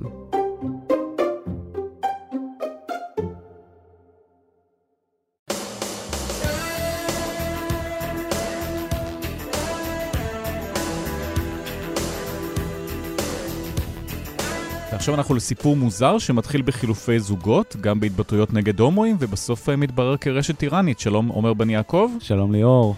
אז אה, בואו נתחיל איתך, אז אה, מה קורה? בעצם החוקרי פייק ריפורטר קרוב לשנתיים יושבים על הרשת השפעה זרה, זאת אומרת, זו רשת שנועדה לשבש את השיח הפוליטי הציבורי בישראל, ומה שמעניין בחשיפה הזאת שאנחנו בעצם חושפים עכשיו, זה בעצם התחלה, אמצע וסוף של רשת השפעה, זאת אומרת, ממש סיפור מלא, לא איזה אינסטנציה של בוט פה, סרטון מזויף שם, אלא ממש תמונה גדולה של איך רשת השפעה באמת מנסה לחדור לא רק לאינטרנט הישראלי, אלא מה שנקרא לזה, לתת מודע הדיגיטלי הישראלי. ומה שכל כך מעניין ברשת הזאת, זה שהיא לא מקדמת אף קו ספציפי. זאת אומרת, היא לא אנטי-הומואים, או פרו-רבנים, או אנטי-ביבי ופרו-מחאה. היא כל הדברים ביחד. ובעצם, במשך שנתיים, היא מחליפה זהות שלוש פעמים. היא מתחילה כמה שנקרא Stop the Steal, גנבו את הבחירות, לא גנבו את הבחירות. אז משנה את אורה, נהיית בעצם מה שהחוקרי פייק ריפורטר מכנים גייז מול רבנים, זאת אומרת בעצם נהיה ממש מערכת של רבנים מזויפים ומערכת של פעילי להט"בים מזויפים, שהם בעצם מסיתים אחד נגד השני, זאת אומרת, רבנים מזויפים מוציאים פוסטים הומופובים, ואז הקהילה הלהט"בית מזדעזע מהם. ועכשיו שוב סביב המלחמה. אנחנו רואים שוב בעצם את אותו רשת, עכשיו משנה את הזהות שלה ומתחילה לדבר על חטופים ועל בגידה. ויש משהו בהתחלה, אמצע וסוף הזה, ובמה שאני הייתי מכנה אחדות שבניגודים, בזה שבעצם הרשת הזאת פועלת סביב סטים הופכיים של מתחים, שהוא נורא נורא נורא מעניין ונורא נוגע בליבה של disinformation. זה אף פעם לא קשור לנרטיב ספציפי, זה תמיד קשור להקצנה של שסעים קיימים. ולפני שאנחנו צוללים לאיך זה בדיוק עבד, איך זה התחיל, ובוא נגיע גם לאיך זה נגמר, לידך יושבים כבר משה אברבוך, עיתונאית וחוקרת בפייק ריפורטר, שלום. שלום. וגם אחיה שץ, מנכ"ל אה, פייק ריפורטר. שלום, שלום. אז אתם, איך אתם מוצאים בכלל את הרשת הזאת? אז הרשת בעצם נמצאה בנובמבר 2022, כשחוקרי פייק ריפורטר ישבו ובדקו מה, מה קורה בבחירות בעצם. מה שחוקרי פייק ריפורטר ראו שם זה בעצם איזשהו קמפיין שמדבר על גנבת בחירות. שהתוצאות מז, מזויפות, וגנץ בעצם איכשהו קשור לזיוף הזה. אמ, ואז בעצם מה שעושים, זה הולכים ובודקים את הפרופילים ש, שעוסקים בדבר הזה, משתמשים בביטויים האלה. ומגלים שה, שהדבר הזה, קודם כל, הוא לא קמפיין, אלא ממש רשת השפעה, ושהיא פועלת בישראל כבר שנה אחורה. שמה זה אומר רשת השפעה? את נכנסת שם, שם, שם, ואת רואה פשוט אנשים לא אמיתיים שמהדהדים אותו מסר? אני רואה באמת אנשים שהאמינות שלהם מוטלת בספק. יש להם טעויות uh, מאוד רציניות בשפה, אה, טעויות של אה, זכר, נקבה, ה', אה, ידיעה, דברים כאלה. זה לא שונה משיח רגיל ברשת עם טעויות כאלה. זה לא שונה משיח רגיל, אבל כשזה בא ביחד עם גרפיקות מאוד מאוד משונות וקצת קצת פשטניות, זאת אומרת, לא משהו שמעצב גרפי היה, היה חותם עליו, בטח שלא בבינה מלאכותית מאוד מאוד גרועה.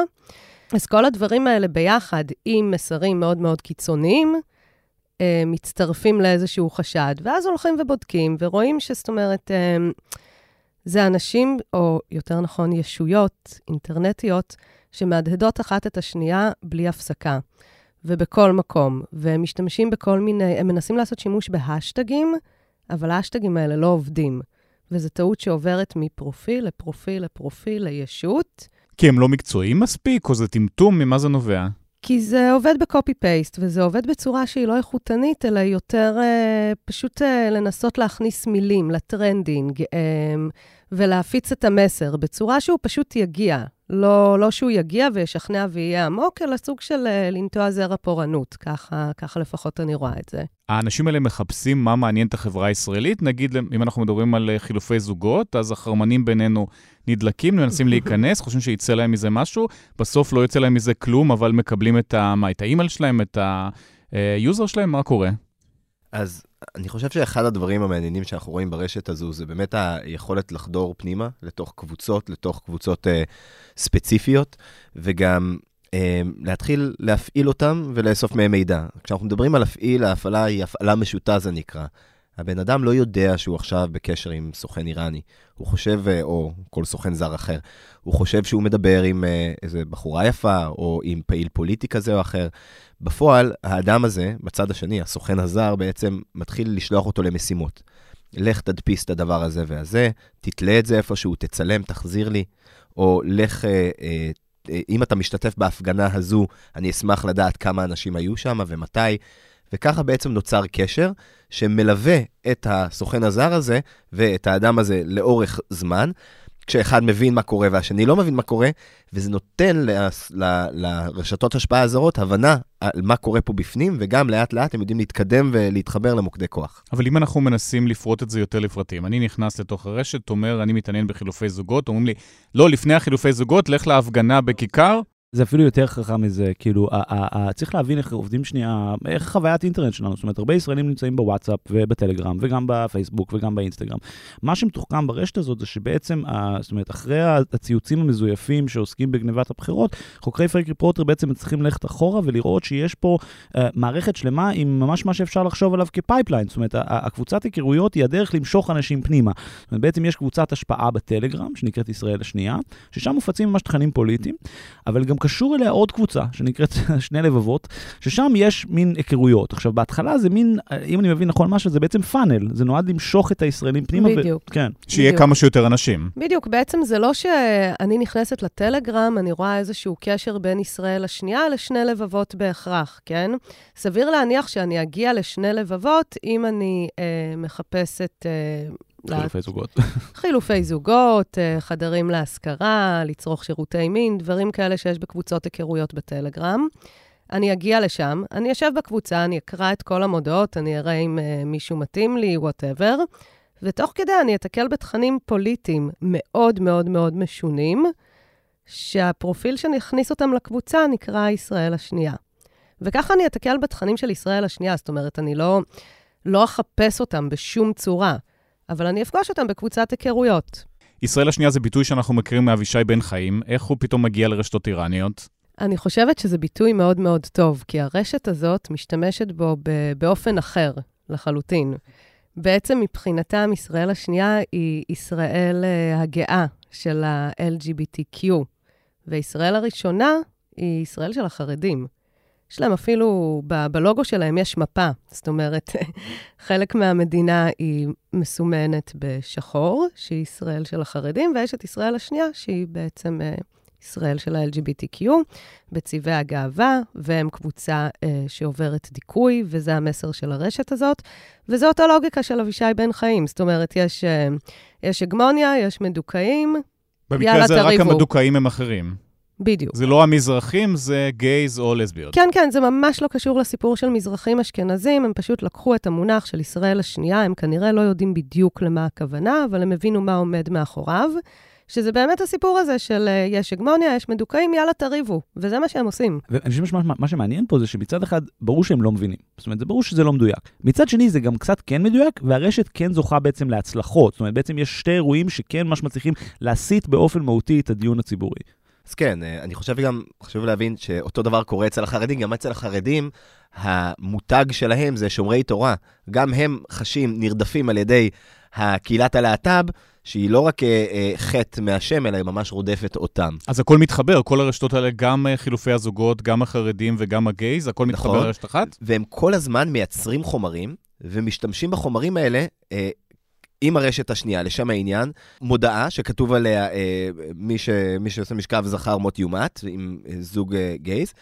אה, מופצת בתוך הרשת של שומרי התורה, של החרדים, כדי להסית שם. אבל גם כן, היא מפורסמת אצל ישראל השנייה, אצל הר- הרשת, המותג הלהט"בי, כדי להראות איך בצד השני מנסים להרוג אותם. והשס הזה גם מצליח, תשמע, אה, בעצם זה רשת שלפי דעתי זה הרשת שזכתה להצלחה הציבורית הכי גדולה בישראל, כי היא בעצם עומדת מאחורי הסרטון של הרב דרוקמן. זאת אומרת, נכון. זה דוגמה לאיך הם הצליחו, הפיצול הזה בין דתיים לחילונים, הם כן מצליחים למנף, למרות שהם לא מבינים מה זה ישראל השנייה. נכון, אז בעצם אנחנו רואים בראשון לינואר, בתחילת ההפגנות נגד הרכבת הממשלה, ישראל מתבשרת שאבי מעוז מצטרף לממשלה, הפגנות של קהילת הלהט"ב ברחובות, ואנחנו רואים סרטון שמפורסם, ובו יש צעדה אה, באיילון, ושם, אה, באמצע הסרטון, יש קאט, רואים שריפה של תמונה של הרב דרוקמן ממש, וזה חוזר לתוך ההפגנה. כביכול, סרטון מאוד מאוד מכעיס. רגע אחרי שהרב דרוקמן אה, נפטר, חמישה ימים אחרי שהוא נפטר, כן. בדיוק, הלהט"ב שורפים תמונה של הרב דרוקמן באמצע ההפגנה. מכעיס. הכל פייק?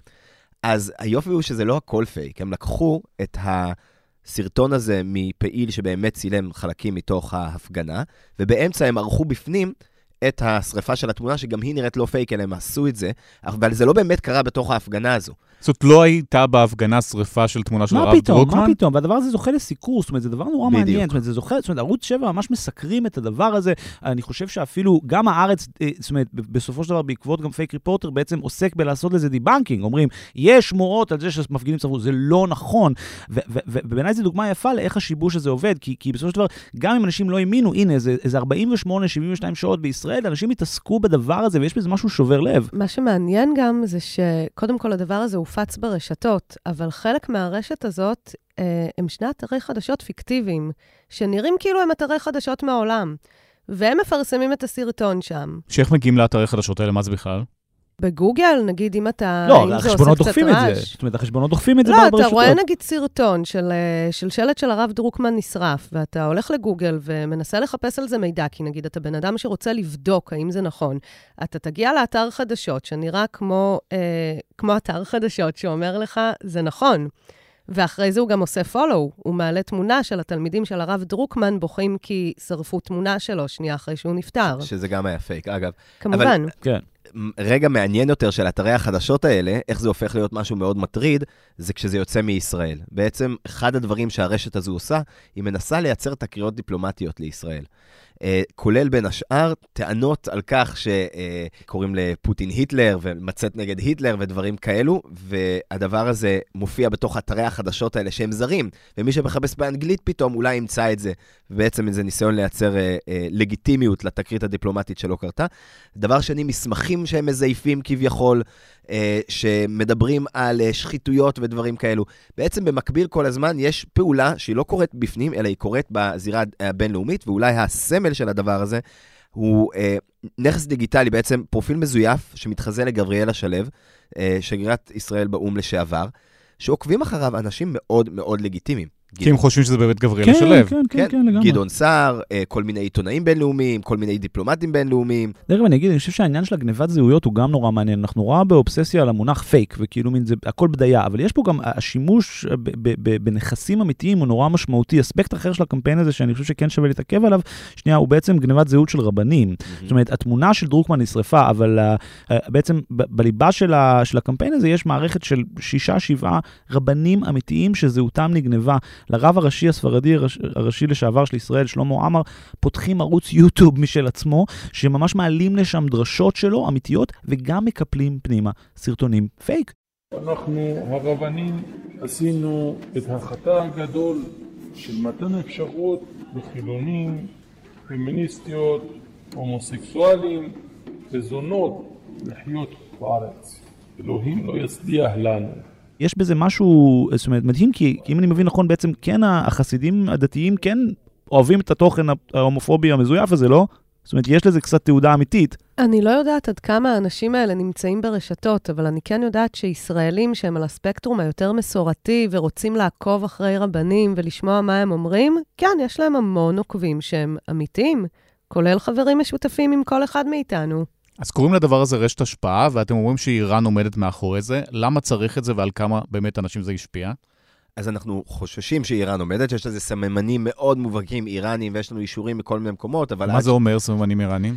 אז uh, קצת מה, מה, מה שמה שאמרה לפני כן, um, אנחנו בעצם חשפנו כבר uh, בערך 20 רשתות uh, uh, זרות שונות לאורך השנים, uh, ואנחנו כבר יודעים לזהות את הכלים ואת השיטות פעולה שלהם, כולל סגנון הכתיבה, הם כותבים בצורה מאוד מאוד ספציפית, כולל אה, הניסיונות, הפעלה משוטה והאופן שזה אה, בא לידי ביטוי עם הדפסות של חומרים, כמו שכבר עומר פרסם בעבר בהארץ, וגם כל מיני אה, ההתחזויות האלה, בין השאר מכילות לפעמים אפילו כל מיני קטעים בפרסית.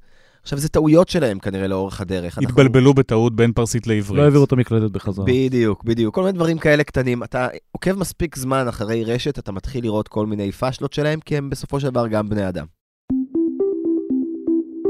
אז זה מאמץ די גדול, עולה הרבה כסף, מה זה בסוף נותן? זו שאלה מצוינת. אנחנו לא יכולים לדעת עד הסוף, אבל אני אגיד כזה דבר. כשאתה רואה אה, את יאיר נתניהו במערכה הראשונה, קורבן של, של הרשת הזאת, כשהיא מפרסמת ציוץ מזויף, כביכול שלו, אה, שטוען שגנץ ולפיד גנבו את הבחירות, אה, ואז לאחר מכן, אתה רואה אותו מפרסם מחדש את הסרטון של הרב דרוקמן, אה, נשרף, כאילו הדבר הזה באמת קרה, אתה מבין שהם מצליחים באמת להשפיע פה על אנשים. זה לא רק סתם אנשים, זה אנשים שמצליחים לעצב את הסדר יום שלנו. ואם הם מצליחים לעצב, להשפיע על מקבלי ההחלטות, להטעות אותם, הם בעצם uh, מרחיקים אותם מהמציאות האמיתית ומייצרים uh, מציאות אלטרנטיבית. עכשיו, זה קורה עם מקבלי ההחלטות וזה קורה גם עם הציבור הכללי. ואנחנו לא יכולים להמעיט בערך של הדבר הזה. ההסתערות על הקפיטול בארצות הברית, הדברים הדומים שקרו בברזיל לאחר מכן, uh, אלו דברים שנוצרים אחרי שציבור הופך להיות לא רק מוסת, אלא מנותק מהמציאות, ואני חושב שבמידה רבה האיראנים מבינים את זה, הרוסים מבינים את זה, ומי ששולט בהפצת הפייקים, הוא בעצם מצליח לקונן משהו שהוא לא מאוד דמוקרטי, אלא יותר רגשי, ו- ופוגע בדמוקרטיות. אם אנחנו נחבר את זה גם ל-7 באוקטובר, אז כמו שחמאס דיבר על זה שיהיו שסעים פנימיים בתוך ישראל, וככה ישראל תקרוס לתוך עצמה, אז אולי זו גם דרך. מאה אחוז, אפילו הייתי מעלה את הרמה ואומר, אנחנו מאז ה-7 באוקטובר רואים כמה בעצם יש שבר גם בתוך החברה הישראלית וגם של ישראל מול שאר העולם. זאת אומרת, בעצם יש מין בועות של ידע, אנחנו ממש מנותקים, אנשים לא מסוגלים להבין מה אנחנו עברנו, ואנחנו מתקשים להבין את העמדה של העולם. זה נובע בגלל שאנחנו כבר 10-15 שנה לתוך האירועים האלה של ההשפעות. זאת אומרת, עכשיו, זה לא השפעות רק במובן של רשתות זרות, אבל זה גם פועל יוצא של הרשתות החברתיות. זאת אומרת, אנחנו חיים בעולם שהוא מפוצל ופרגמנטרי, ואני חושב שהפיצולים האלה מטיבים, דיברנו על זה בעבר, הפוליטיקה שנובעת מהאלגוריתמים, הפוליטיקה של הפיצול, הפוליטיקה של הפופוליזם, שבו כל אחד בעצם מכחיש את העובדות של הצד השני, וזה נכון בתוך ישראל וזה נכון מחוץ לישראל, הוא המודל העסקי של הרשתות. הרשתות השפעה האלה פשוט מנצלות את זה. ואני חושב שקשה לה, לה, להגיד מה ההשפעה, אבל ההשפעה היא בעצם של לזהם את השיח. אז אתה שואל אותי מה התוצאה, אנחנו חיים אותה כל יום. זאת אומרת, כל מי ששוהה באינטרנט יודע מה התוצאה.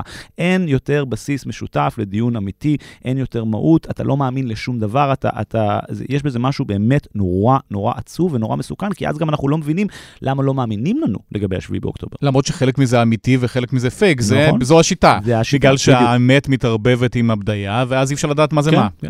כן, וממש עם ההקצנה. אני חושבת שמה שמעניין ברשת הזאת זה שהמקום האחרון שבו תפסנו אותה, זה בתוך קבוצה של מאבק להשבת חטופים, מנסה לשכנע אה, פעילה מאוד מרכזית לקחת כרזות ולהדפיס אותן, ולשים אותן במחאה.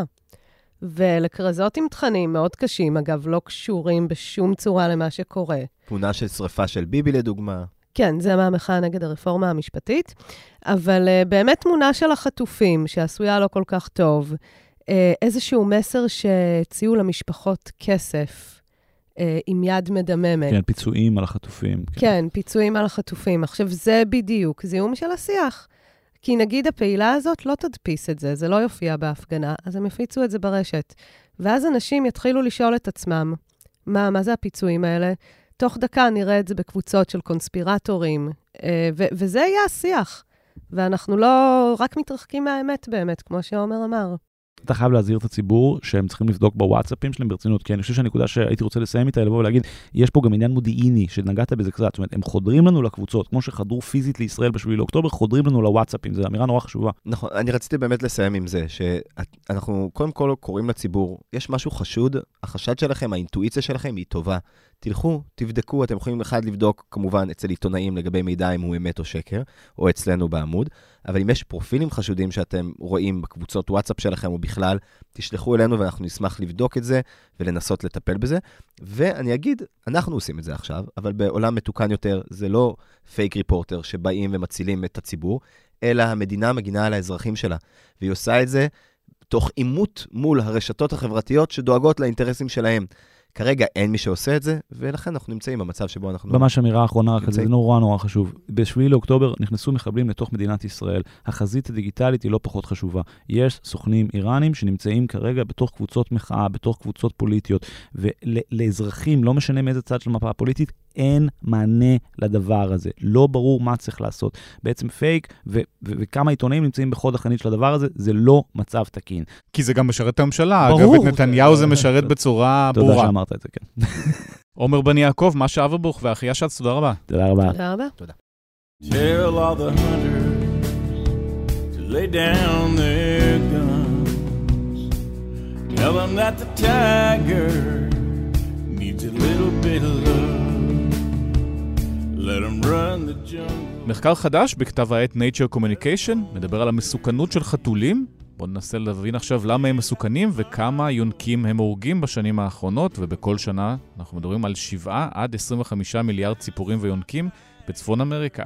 איתנו דוקטור עידית גינטר, רופאה וטרינרית ומרצה בבית הספר לרפואה וטרינרית באוניברסיטה העברית. שלום. שלום רב. גילוי נאות, כמה חתולים יש? אצלי יש שלושה חתולים בתוך הבית, חתולים שלי.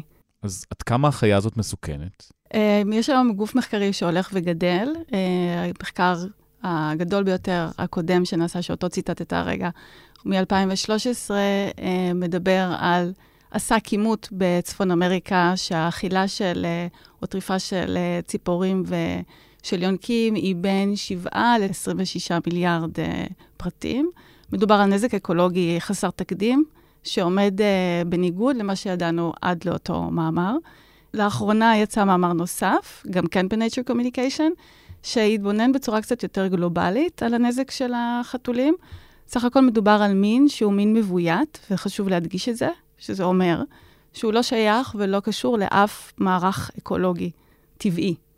כך שחתול, כשהוא חתול הבית, שאמור לגדול בסמיכות לאדם, נכנס לתוך אותו מארג אקולוגי, הוא גורם לנזק. מאחר והוא טורף על, עם יכולות uh, גופניות uh, חסרות תקדים, יחסית למתחרים שלו, uh, הוא מחולל uh, בצורה לא הוגנת את הנזקים שלו. שמה זה אומר בעצם? החתול הביתי שלך פתאום יוצא מהבית והולך לטרוף... Uh... איזושהי ציפור, או קיפוד, או חיות אחרות? קיפוד פחות. זה קצת כי לקיפוד זה, יש הגנה טובה. זה קצת דוקר, וגם הוא גדול. חתולים בעיקרון הם ידועים כמין שהוא מין טורף, אפילו אנחנו מתייחסים אליהם כהמדביר הטבעי. החולדות למשל. אנחנו יודעים כבר הרבה מאוד שנים שחתולים מוגבלים בגודל של הטרף שהם מסוגלים לטרוף, וגם במחקר האחרון הזה הראו שהטרף הממוצע הוא 50 גרם, כאשר גודל של חולדה ממוצעת הוא בין 200 ל-400 גרם, חולדה בוגרת, אז חתול כנראה לא יכול לטרוף חולדה. אז הוא לא עוזר לנו עם החולדות, אבל כן עם עכברים, את אומרת. יש גם אלמנטים אחרים שצריך לקחת בחשבון של דחיקה של אותם מזיקים, גם לא על ידי טריפה באופן ישיר, אלא זה יכול להיעשות גם על ידי הריח של החתולים. זאת אומרת, הראו במחקרים אחרים ש... אותם מכרסמים שאנחנו לא רוצים את נוכחותם, אם הם מריחים חתול בסביבה, הם כנראה יעדיפו שלא להגיע לשם. Uh, לגבי uh, אותה עבודה המעניינת האחרונה, מה שהם הראו זה שאתה באופן טבעי יכול לחשוב שחתולים שטורפים, טורפים גם יצורים שאנחנו רוצים שהם יטרפו, אבל אחרים שאנחנו פחות רוצים.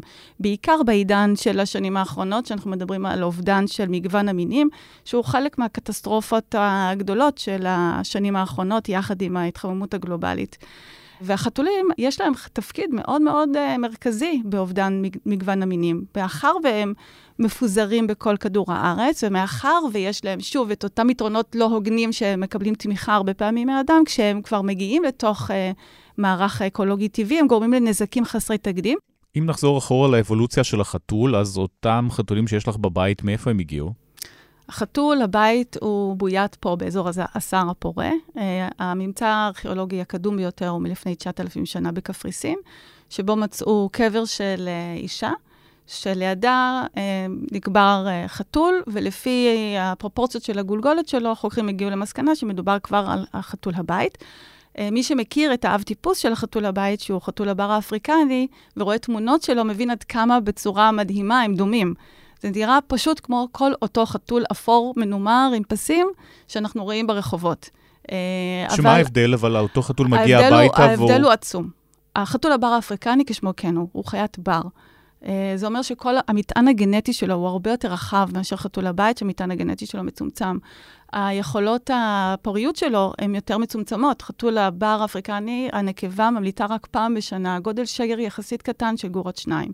לעומת חתולת הבית, מסוגלת בעצם להתייחם ולהיכנס להיריון במשך כל חודשי השנה, היא יכולה להמליט עד שניים וחצי פעמים בשנה, גודל שגר הרבה יותר גדול, של בערך שלושה עד חמישה גורים, אה, ומכאן הם אה, בעלי יכולת גידול אוכלוסייה שהוא גידול אקספוננציאלי. זאת אומרת, אם אין משהו שדוחק אותם ומגביל את גודל האוכלוסייה, האוכלוסייה של החתולים תגדל בצורה אקספוננציאלית. תחשוב, שכל חצי שנה, שזה זמן דור, כל זוג מביא שלושה עד חמישה צאצאים. וגם את זה אנחנו רואים ברחובות בישראל, שגם uh, בתי המשפט אסרו בעצם להעמיד חתולים. למה? יש פסיקת uh, בג"ץ משנת 2004 של השופטת דורנר, שאגב, גם לה יש שלושה חתולים בבית. אז גם היא uh, לא בלתי uh, מעורבת? היא, היא, היא, היא קצת, אולי היא מוטה, אני לא יודעת, בואו ניתן לה את הקרדיט שלה. ובכל זאת, היא, הפסיקה הזו היא מאוד חשובה. Uh, כי אנחנו מדינה שיש בה כלבת, uh, ותחת פקודת הכלבת, וגם פקודת uh, מחלות בעלי חיים, היו אירועים uh, חוזרים במקומות שונים בארץ, שבהם הייתה התפרצות של מחלת הכלבת, של הרעלה או המתה של חתולים, גם באזורי סיכון. והיא פסקה שאלא אם כן יש uh, uh, סכנה ברורה ומיידית לבריאות האדם, שצריכה כמובן להיות מוכחת uh, בכתלי בית המשפט, רק בתנאים אלה ובתנאים מאוד מוגבלים ניתן לבצע המתה המונית של חתולים. אה, ולכן, מאז שנת 2004 ועד היום, השיטה או האסטרטגיה כמעט הבלעדית לנסות לשלוט באוכלוסיות האלה היא על ידי לכידה, עיקור והחזרה. אז עד כמה זה עוזר? מצאנו שאחרי שמצליחים להגיע ולשמור על היקף של עיקורים של 70 עד 80 אחוז מהאוכלוסייה, האוכלוסייה סוף סוף מתחילה לקטון. ירידה של 7 אחוז בהיקף של גודל האוכלוסייה פר שנה. אנחנו כן יודעים, גם ממחקרים נוספים שעשינו uh, במשך השנים, שהעיקור כן מביא איתו יתרונות אחרים, שאולי אנחנו קצת פחות חושבים עליהם, אבל הם לא פחות חשובים. Uh, אנחנו הראינו שלא רק שאותו חתול מעוקר ומסורס, הוא עצמו יותר בריא, וגם, אגב, חי תוחלת חיים ארוכה יותר, כי אם גם החתולים הלא מעוקרים שנמצאים בסביבה של האוכלוסייה הזאת, שהיא יותר מעוקרת, גם הם מושפעים מזה וגם הם יותר שמנמנים, וכנראה שחיים טוב יותר. וההסבר הוא אה, נעוץ בהתנהגות של אותם חתולים מעוקרים. חתולים המעוקרים הם יותר רגועים, לא רק כלפינו, הם יותר רגועים גם כלפי החתולים בסביבה שלהם. ואז התחרות על המשאבים החיוניים, קרי אוכל, מים, מקומות מסתור, יורדת. אנחנו מעריכים שבמדינת ישראל, על סמך uh, מחקרים שעשינו בארץ, הערכה שלי היא שיש בממוצע של מיליון חתולים בארץ ברחובות. וואו. כן. אה, במחקר uh, שעשינו בקרב uh, אנשים שפגשנו אותם באופן אקראי בתחנות אוטובוס ותחנות רכבת, ושאלנו אותם, סליחה, אדוני, האם אכלת חתול בחודש האחרון? 30 אחוז ענו שכן. באמת? דווקא תמיד אומרים שזה איזה מישהי מטורפת מהשכונה שנתנה להם אוכל וכל השכונה מחרימה אותה, זה לא המצב. אז יש, יש לנו גם עוד מחקר. שבו אה, בדקנו באמת אה, מאכילי חתולים, ומצאנו ש-80% מהמאכילות הן מאכילות, הן נשים. אז הסטיגמה נכונה. בגיל חציוני של 58, אבל יש הבדל בין מאכילים שהם מאכילים מסורים, שמאכילים על בסיס יומיומי כמות גדולה של חתולים, יש הבדל במאפיינים שלהם, לעומת אחרים שהם מאכילים מזדמנים. שמדי פעם זורקים שם איזה... כן, אז בקרב כלל האוכלוסייה של המאכילים, אנחנו מדברים על 30 אחוז ממשקי הבית כרגע במדינת ישראל, שיש שם מישהו שמאכיל חתול רחוב, חתול משוטט, בחודש האחרון. אז היא יחסית חיה אהובה, אגב. היא חיה אהובה שהישראלים מאוד דואגים לה. אה, אפשר לתלות גם חלק מההתנהגות שלנו, כהתנהגות תרבותית של האוכלוסייה פה בארץ, בתמיכה של האוכלוסייה הזאת של החתולים, גם על ידי זה שככל שחולפים השנים, ואנחנו מדינה מאוד צפופה, שרוב האוכלוסייה שלנו חיה בתוך העיר, כמו שאר מקומות העולם, אבל אצלנו זה יותר קיצוני, כשאתה חי בתוך העיר, כל היום אתה נמצא בין אספלט לבלוקים, אתה רחוק מאוד מהטבע.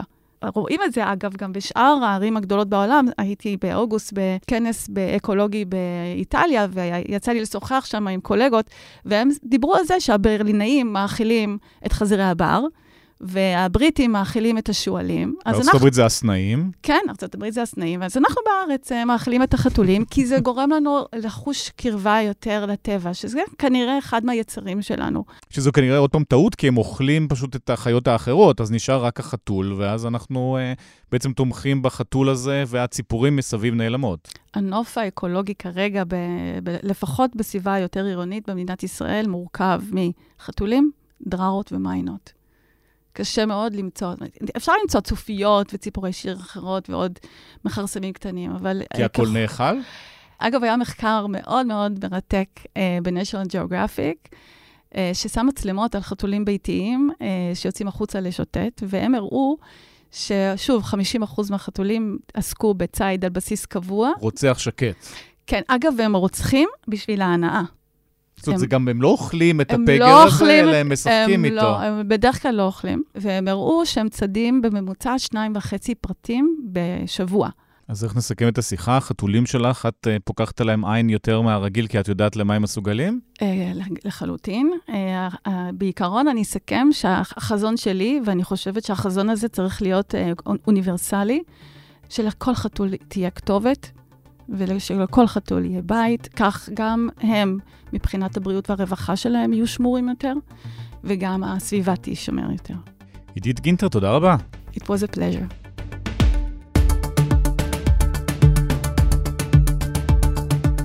כאן סיימנו הארץ השבוע, בצוות ניצה ברגמן, אסף פרידמן, אמיר פקטור, נערה מלקין, אברי רוזנצבי ודן ברומר. אני ליאור קודנר, אנחנו נהיה פה שוב ביום חמישי הקרוב.